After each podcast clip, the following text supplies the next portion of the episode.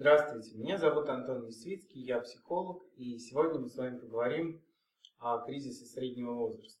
Я планирую цикл бесед об этом явлении, и сегодняшнюю первую мы посвятим теме, которая вряд ли обходит кого-то из переживающих кризис среднего возраста, а именно это тема здоровья. Как правило, люди в районе 40 лет чувствуют определенный набор симптомов, которые, ну, как правило, характеризуются неким общим снижением тонуса, упадком сил, ну, по крайней мере, по субъективным ощущениям большинства. Получается так, что нужно больше времени на восстановление, больше потребность в отдыхе, больше потребность во сне, быстрее теряется физическая форма иногда вылезают какие-то болезни, которых раньше не было. И все вот это вот для человека, как правило, служит сигналом о том, что, ну, собственно, самая продуктивная часть жизни закончилась, впереди старость. Так ли это на самом деле? В общем-то, наверное, нам с вами предстоит сейчас выяснить. На что я прежде всего хочу обратить внимание. С чем сравнивает человек, когда он говорит о своем состоянии в 40 лет? Как правило, он сравнивает с тем, что было лет 20 назад. Вот насколько правомерно это сравнение, я предлагаю вам задуматься. С чем мы, собственно, сравниваем? Что происходит в 20 лет? Человек, которому 20 лет, он только вот вступает во взрослую жизнь, у него еще нет ни представления о себе ясного, ни достаточного какого-то жизненного опыта. Он не знает, кто он, зачем он живет, в чем он может себя на самом деле реализовать. У него есть задачи, построение какой-то своей профессиональной жизни – вообще выбор образа жизни, как жить, где, с кем и так далее. Вопросов стоит очень много. И в социальном смысле эта единица тоже еще ничего из себя особо не представляющая. И все вот это вот человеку нужно интенсивно набирать. Видимо, с учетом вот этих вот запросов, природа дает человеку такой определенный аванс, кредит. Когда он может тратить, скажем так, несколько больше, чем логично в рамках природы, но это оправдано для того, чтобы он мог осуществить свое становление, взросление на всех уровнях. Вспомните, как большинство из нас жило, допустим, в те же студенческие годы. Подъем в 7 утра, бегом на лекцию, отсидеть эти лекции, на работу или в библиотеку, и то и другое, устраивать личную жизнь, успевать на какие-то вечеринки, и, как правило, поспать три часа, а потом все начиналось снова. И так можно было жить неделями, высыпаясь там, допустим, раз в неделю, иногда даже реже. Вот с этим состоянием, как правило, и сравнивают 40-летние и считают, что всю жизнь должно было быть вот так. А должно ли и было ли это разумно? Давайте задумаемся вот о чем. Чем руководствуется человек, когда осуществляет свой поиск в молодом возрасте. На самом деле, когда мы все приходим в эту взрослую жизнь, мы полны различных программ, шаблонов, стереотипов. То есть то, что мы на каком-то сознательном уровне путем многократного повторения, путем эмоциональных реакций усвоили от родителей, социума, вообще нашего окружения.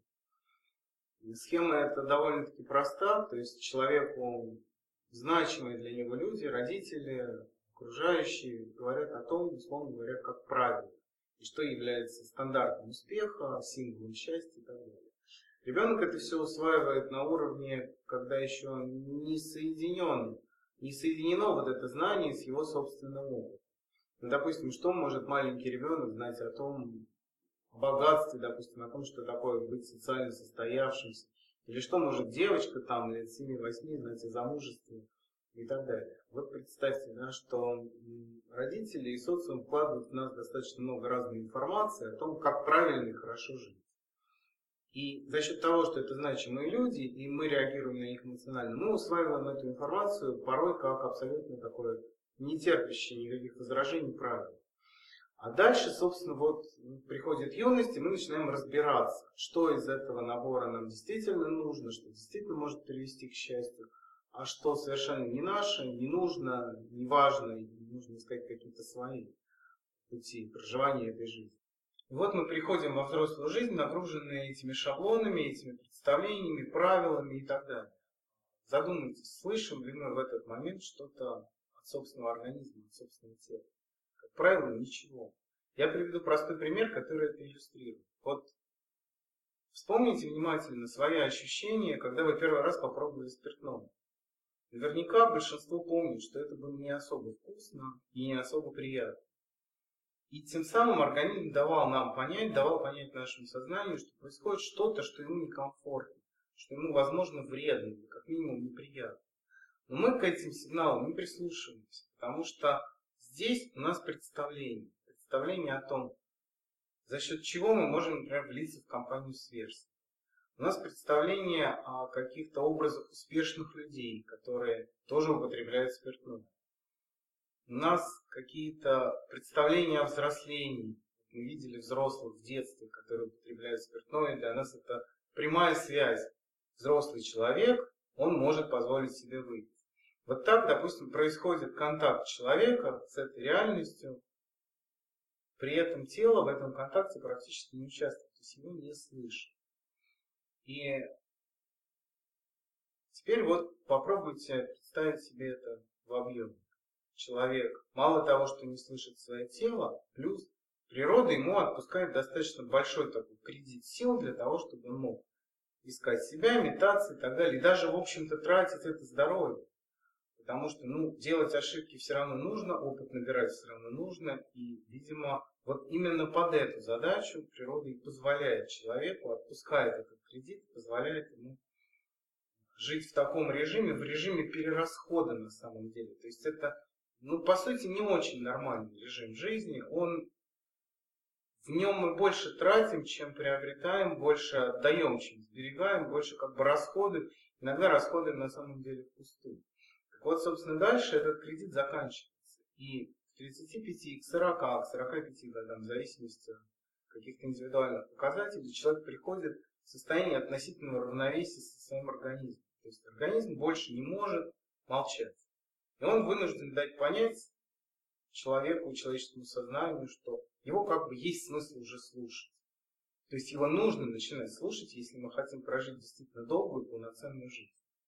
И вот тогда, когда организм уже начинает более настойчиво о себе заявлять и говорит, хозяин, вообще, обрати на меня внимание, вот я есть, я живой, ты от меня зависишь.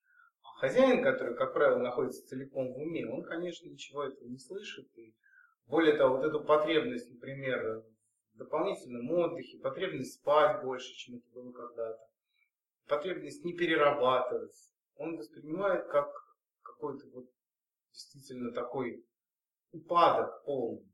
И в этот момент включаются мозги, начинают ему рассказывать о том, что вот посмотри вокруг, вот сколько людей сдает с возрастом, сколько вокруг ранних каких-то стариков и так далее.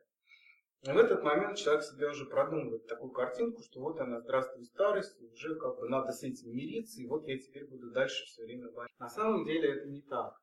Организм человека приходит лишь в состояние равновесия. И мы начинаем с ним общаться по принципу, сколько Вкладываем, столько и получаем. В принципе, это нормальный, как мне кажется, нормальный режим взаимодействия и с природой, и с окружающими людьми, и с собственным организмом. А большинство это состояние принимает за упадок, потому что опирается в своих сравнениях на ту жизнь в перерасходе, которая велась в молодости. Вот давайте посмотрим более трезво на это состояние равновесия. Чем плоха, например, потребность спать по 8 часов? Тем самым вы себе обеспечиваете действительно здоровый сон, необходимое количество отдыха и действительно заботитесь о своем организме. Чем так плохо, что организм сигнализирует вам, что работу надо закончить? Вот стоп и все. Тем самым он дает вам понять, что вы имеете право имеете возможность отдохнуть. И он, более того, даже подсказывает, как лучше отдохнуть. То есть в какие моменты организм требует движения, в какие моменты настаивает на каком-то пассивном отдыхе и так далее. Если его внимательно слушать, то вы всегда будете получать достаточно точную информацию о том, как правильно себя выстроить в этот момент времени и пространства. И избежать того самого перерасхода, который, будучи вот прожит вами в молодости, и привел собственно, к тех, возможно, недомоганий, заболеваний, которые есть. Еще хочу несколько слов сказать о болезнях. На самом деле, тоже представление о том, что если у человека ничего не болит, это нормально. Мне кажется, что это представление как бы не совсем верно. Что такое болезнь или боль? Наша нервная система устроена так, что получая какой-то импульс из внешнего мира, там, допустим, дотрагиваясь до поверхности, мы чувствуем какая-то поверхность. Моментально то, что а, ощущают наши рецепторы, передается в мозг. Мы можем эту информацию обрабатывать. Вот представьте, что будет, если тело перестанет в мозг посылать сигналы о том, что где-то что-то испытывает дискомфорт, какая-то часть испытывает дискомфорт. Допустим, вы наступили на острый камень. Естественно, вам ваша ступня сообщит о том, что ей больно и некомфортно, и вы сойдете с этого камня. А теперь представьте, у вас нет такого механизма, вы не чувствуете эту боль. Вы продолжаете стоять на камне, продолжаете травмировать свою кожу и свои мышцы, возможно, что может привести к каким угодно последствиям. Вот теперь давайте попытаемся посмотреть в этом ракурсе на болезнь. Всегда ли это так уж ненормально? Как правило, никакая болезнь не начинается вот совсем внезапно и уже в последней стадии. Такие случаи бывают действительно, но не так часто. Все-таки те болезни, с которыми сталкиваются большинство людей, они не начинаются внезапно или сразу в последней стадии. Они, как правило, человеку все-таки сигнализируют. Рано или поздно, с той или иной степени быстро или там, может, более медленно, но сигнализируют о начале развития какого-то патологического процесса. Вопрос в том, хочет ли человек это замечать или нет. У нас сформировалась такая привычка с нашей медициной доверять вообще не собственным ощущениям, а аппарату. Все, пока я не схожу там, в лабораторию анализа не сдам, я не смогу сказать, что со мной. И роль чувствительности, естественной чувствительности, которая дана человеку вообще-то от природы, она просто вот утрачена совсем. Так вот, если мы посмотрим на болезнь с этой точки зрения, то в своей начальной стадии болезнь это просто сигнал. Сигнал о том, что некий патологический процесс может развиться. Причем сигнал этот очень мудрый и разумный со стороны организма. То есть организм призывает человека почувствовать и заняться собой. Что делает большинство современных людей? Оно продолжает, собственно, жить вот в этом самом уме, который строит план. Получается такая картинка. Мне нужно на работу, у меня есть планы, там, у меня встреча важная или еще что-то. А вот организм сигнализирует, что ну, что-то болит, да, и на это хорошо бы обратить внимание. Что делает человек? Вместо того, чтобы обратить внимание на то, что у него болит, он пытается игнорировать эти сигналы, более того, он пытается на них злиться. Как же так? Мои планы нарушены. Вот организм какой нехороший. Свинью мне такой предложил.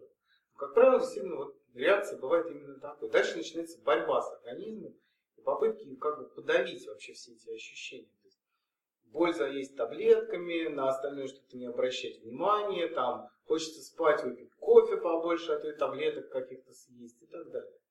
И вот в этом круге человек, когда начинает вращаться, да, он пытается, в принципе, продлить вот то, что было ему доступно в 20 лет. Но для того, чтобы действительно сохранить хорошее здоровье с организмом, есть смысл взаимодействовать.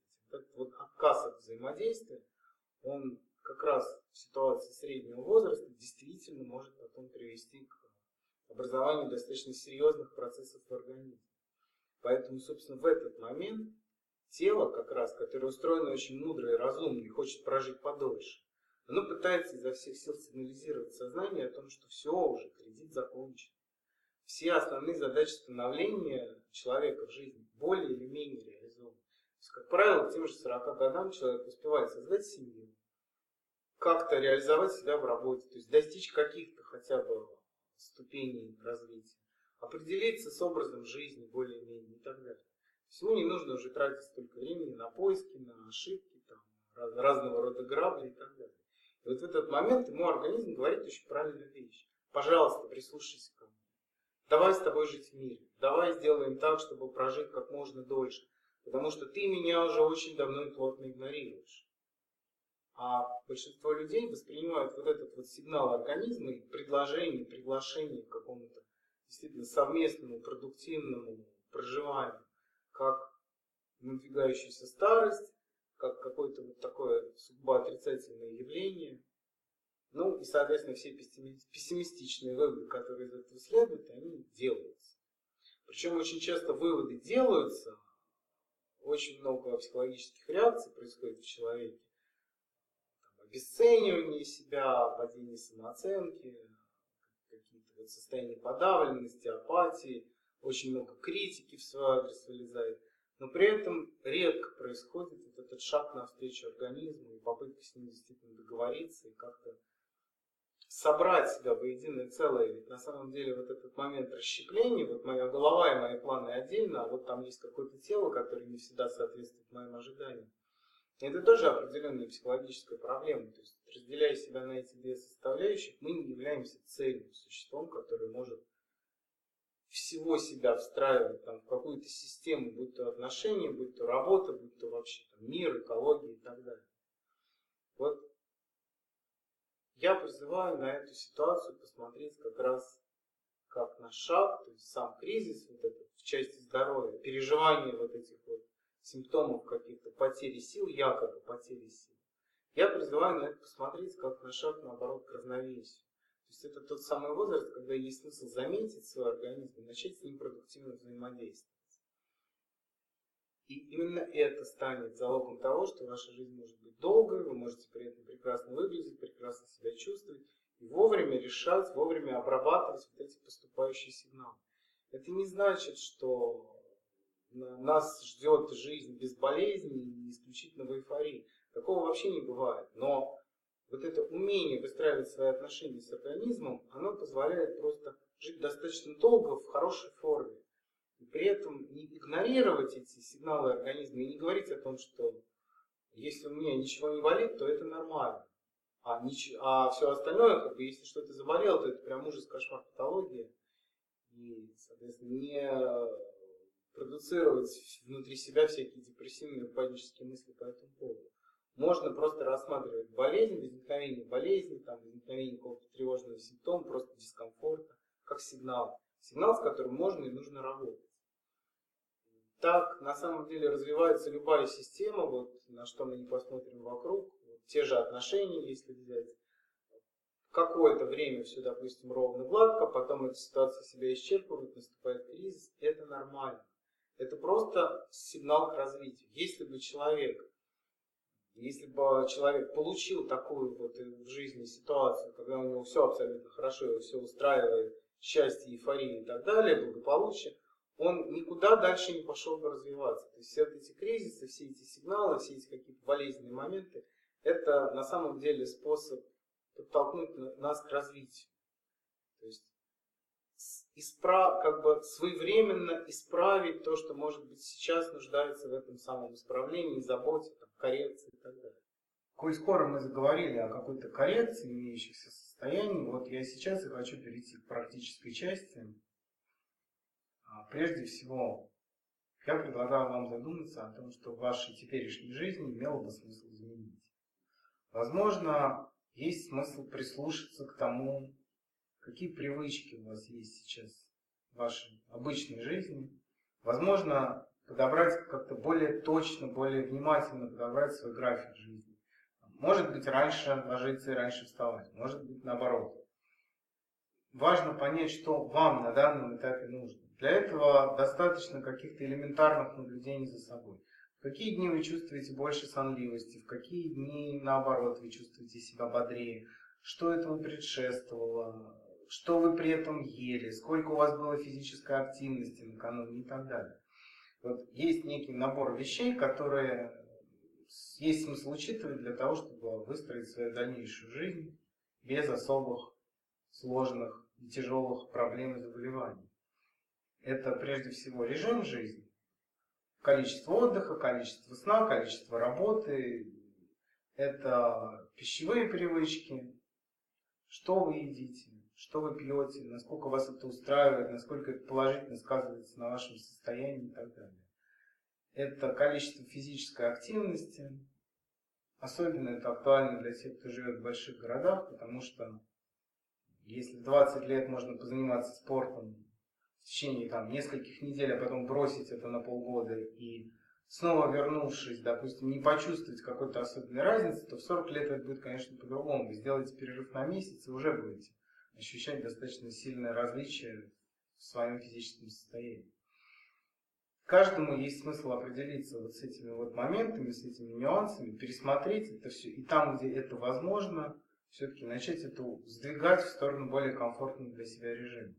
И отдельным пунктом в этом списке того, что к чему стоит прислушаться и присмотреться, является а, собственно, ваша собственная эмоциональная жизнь. Почему-то так считается, что для того, чтобы быть здоровым, нужно правильно питаться, уделять достаточное количество отдыху и достаточно, достаточном количестве заниматься тем же спортом, то есть вот, физические вещи как-то больше учитываются. А вот эмоциональная жизнь, она остается практически за бортом, хотя сейчас об этом достаточно много говорят, и тем не менее. Заниматься своей эмоциональной жизнью по-настоящему не принято. Нет этой культуры, нет этого искусства. Для того, чтобы сделать какие-то шаги в этом направлении, действительно есть задуматься, от чего, есть смысл задуматься, от чего вы получаете а, по-настоящему какие-то яркие эмоции. И попытаться найти этому место в жизни. Да, вот при выстроенном а, ритме жизни, когда есть дом, работа, есть какие-то более-менее традиционные формы проведения досуга, как-то сложно найти место для чего-то нового. Нужно напрягаться, да, нужно выходить из зоны комфорта, нужно делать что-то непривычное. Это не всегда приятно, и люди, особенно вот как раз в том самом среднем возрасте, не очень хотят выходить за рамки привычного. Вроде бы как там все уже комфортно, уже вроде бы все налажено, стабильно, и, по крайней мере, не создает беспокойства. Но что самое интересное, некое количество беспокойства нам все равно так или иначе нужно. А, вот эти вот какие-то яркие эмоции, они позволяют нам почувствовать себя живыми. И особенно, если у вас все устоялось и все устаканилось, то как раз очень часто эта потребность встряхнуть себя, она приходит как-то из глубины. И очень часто случается так, что в жизни начинают происходить события, которых вы не ожидали. Какая-нибудь там внезапная влюбленность или внезапный конфликт или что-то такое. Так вот, чтобы не доводить до каких-то совсем форс-мажорных ситуаций своей эмоциональной жизни, лучше заниматься осознанно. Если вы вовремя почувствуете, что вам нужны сильные эмоции, преодолеете свою привычку к комфорту какому-то вот такому очень устоявшемуся, сделаете несколько шагов навстречу чему-то новому, вы получите очень много разных впечатлений. И, возможно, сможете избежать каких-то ну, не совсем приятных моментов, которые могут наступить из-за эмоционального застоя. То есть, когда вы не контролируете, по сути, ситуацию никак, она вот сама происходит, а с помощью каких-то вот осознанных шагов в сторону изменений, в сторону познания чего-то нового, то есть иногда даже достаточно начать чему-то просто учиться. Многие говорили об этом как о некоем средстве как раз против эмоционального застоя. Но каждый должен это, конечно, выбирать сам. Вот если вы сделаете вот эти шаги, то, по крайней мере, в вашем развитии будет больше управляемых моментов, чем если бы вы сидели на диване, условно говоря, и тут в определенный момент случилось что-то, что перевернуло бы вашу жизнь. Вот об этих вещах, безусловно, стоит задуматься. И еще одна вещь, о которой я уже я ее расскажу прямо вот в виде упражнений, чтобы было понятно, как это осуществляется, что с этим делать и так далее. А, помните тот момент, когда мы с вами говорили о том, что человек не слышит собственное тело. Вот нас его не учат слышать, и я хочу сейчас попробовать вам дать одну технику, которая поможет это сделать. А, вот представьте, у вас, допустим, что-то болит. Не дай бог, конечно, но болит у всех периодически что-нибудь. Вы чувствуете этот очаг дискомфорта, пытаетесь для себя как-то вот представлять, да, наверное, может быть, имея собственный опыт или имея представление о человеческой анатомии, определить, где это примерно, и дальше вы начинаете думать, что это может быть. Допустим, наверное, вот эта боль вот здесь, это болит желудок. Наверное, она потому, что я съел там то-то. А может быть и не то-то съел, а может быть вот это, а может быть вообще не потому, что съел. И дальше вот этих догадок на самом деле может быть огромное количество. Вот я предлагаю немножечко другой алгоритм, перестать догадываться и начать слушать. Как слушать? Вот вы чувствуете этот источник дискомфорта. Попробуйте не рассуждать о том, что это может быть теоретически и где там это может находиться относительно человеческой анатомии. Попробуйте послушать его и представить себе, что это такое. То есть сесть и задать, сесть спокойно, причем найти какую-то комфортную позу или лечь там, если это необходимо. Отключить от себя все какие-то источники информации. Там, радио, телевизор, выключить телефон, возможность убрать какие-то раздражающие источники света, допустим, или шума, если это возможно. То есть сделать свое вот это вот общение с собственным телом максимально комфортным, максимально расслабленном состоянии. А дальше вы задаете себе набор вопросов. Где конкретно я это чувствую? И вместо картинок человеческой анатомии попытайтесь точно определить, где, буквально на уровне вот попасть пальцем в это место. То есть почувствовать, где точно это находится. Это первое. Второе. Попытайтесь посмотреть в себя внутренним взором и попробовать понять, на что это похоже. Имеет ли это боль, этот дискомфорт, имеет ли оно какую-то форму, имеет ли оно какой-то цвет оно находится в неподвижном состоянии или вращается. То есть что с ним происходит внутри вашего организма. Пока вы на этом концентрируетесь, есть некая вероятность, что вашу голову будут атаковать разные всякие мысли. А зачем я это делаю? А вот я что-то ничего не чувствую, а вдруг это не поможет и так далее и тому подобное. Ваша задача эти мысли просто аккуратно отодвигать. То есть, да, вот она пришла, вы ее заметили, но вы туда не включаетесь, не вовлекаетесь, не начинаете ее думать. Просто ее отодвигаете и продолжаете дальше смотреть, концентрироваться вот на этом образе, который вы увидели.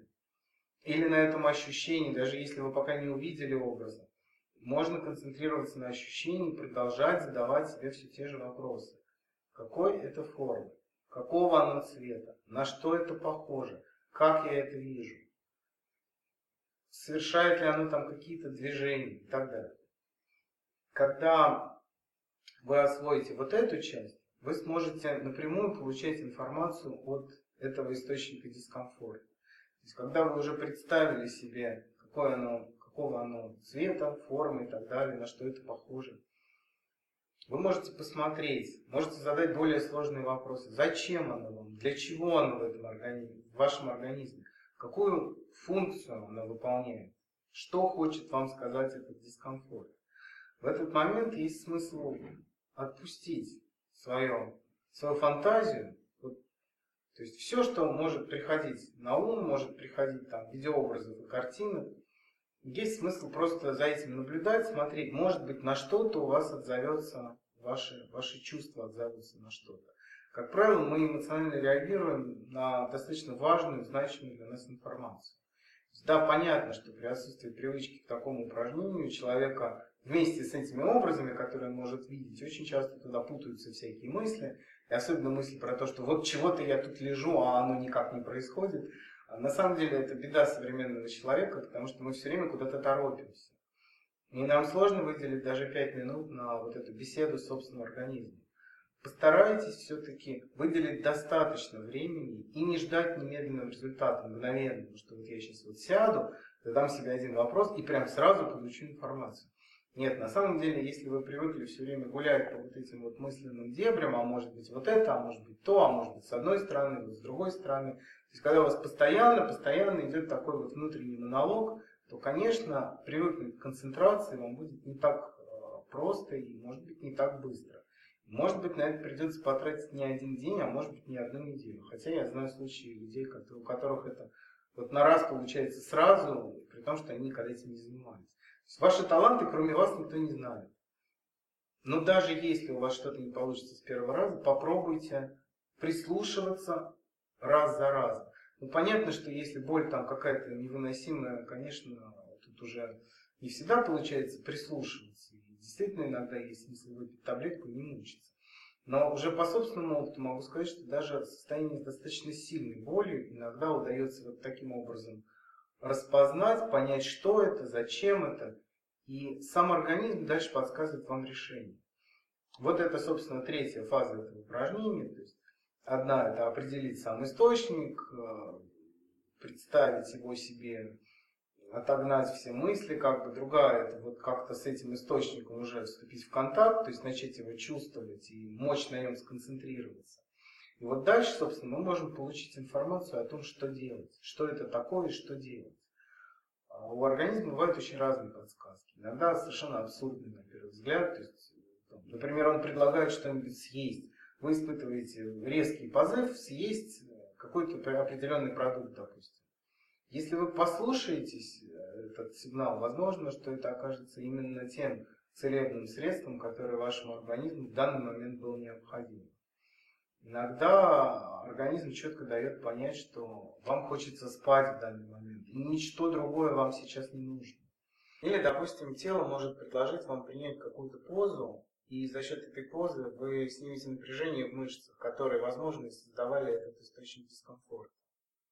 Вариантов на самом деле может быть очень много, что может предложить организм, как вы можете его услышать. Здесь э, уже нет конкретного рецепта, и не стоит даже на этом уровне строить каких-то конкретных ожиданий. То есть вот есть несколько задач, они действительно конкретные, то есть прежде всего определиться с тем, где этот дискомфорт, определиться, какой он, дальше уже вот идти в направлении исследования тех образов, которые у вас возникают, тех телесных ощущений, прежде всего телесных ощущений, которые у вас возникают, и того, как связываются ваши телесные ощущения и те образы, которые возникают у вас внутри. При определенном упорстве, при определенном повторении, то есть настойчивости определенной, вы рано или поздно научитесь организм свой слышать достаточно хорошо. Более того, вы перестанете так сильно нуждаться в каком-то стороннем взгляде на состояние вашего здоровья. Понятно, что если вы чувствуете такую необходимость, конечно, есть смысл посещать врачей, проводить какие-то анализы, процедуры и так далее. Но, с другой стороны, бегать по каждому поводу к врачам и по каждому поводу искать какие-то лекарства, думая, что ими можно что-то вылечить, не всегда это на самом деле целесообразно, и большинство из вас понимает, что не всеми лекарствами можно что-то вылечить. Большинством лекарств можно симптомы снять в основном. Поэтому как нужно будет изменить ваш образ жизни, как нужно будет изменить ваши привычки, что нужно будет сделать, какую конкретно физическую активность вам нужно будет в свою жизнь как-то вот встроить и так далее. Об этом вам может сказать только ваше тело. И никакие врачи не скажут вам того, что касалось бы именно вашей индивидуальности. Есть, конечно, какие-то общие рекомендации, и все вы прекрасно знаете, но в данном случае я пытаюсь дать вам определенную технику, которая помогла бы вам прислушаться именно к собственному организму и научиться контактировать с собственной индивидуальностью. Заодно это еще решает такую полезную и важную для человека задачу, как принятие себя, себя такого, как он видит. И подводя итог, я могу сказать, что слова замечательной героини фильма «Москва слезам не верит» были, ну, по крайней мере, для меня оказались пророческими. В 40 лет жизнь только начинается. Мы действительно приходим к определенной мудрости и можем найти тот самый разумный, какой-то правильный для нас баланс, который позволил бы нам очень долгое время сохранить хорошую форму, пользоваться нашей жизненной мудростью, не делать никаких лишних, ненужных шагов, действительно заботиться о себе, заботиться не по необходимости, потому что что-то заболело, это мешает каким-то планам, а заботиться в плане жить в гармонии, делать то, что хочется всему нашему существу, то есть и планам нашего сознания, и нашим эмоциям, и нашему телу. И вот в этом возрасте как раз мы можем себе позволить это равновесие вдумчиво искать. Чего я вам искренне желаю.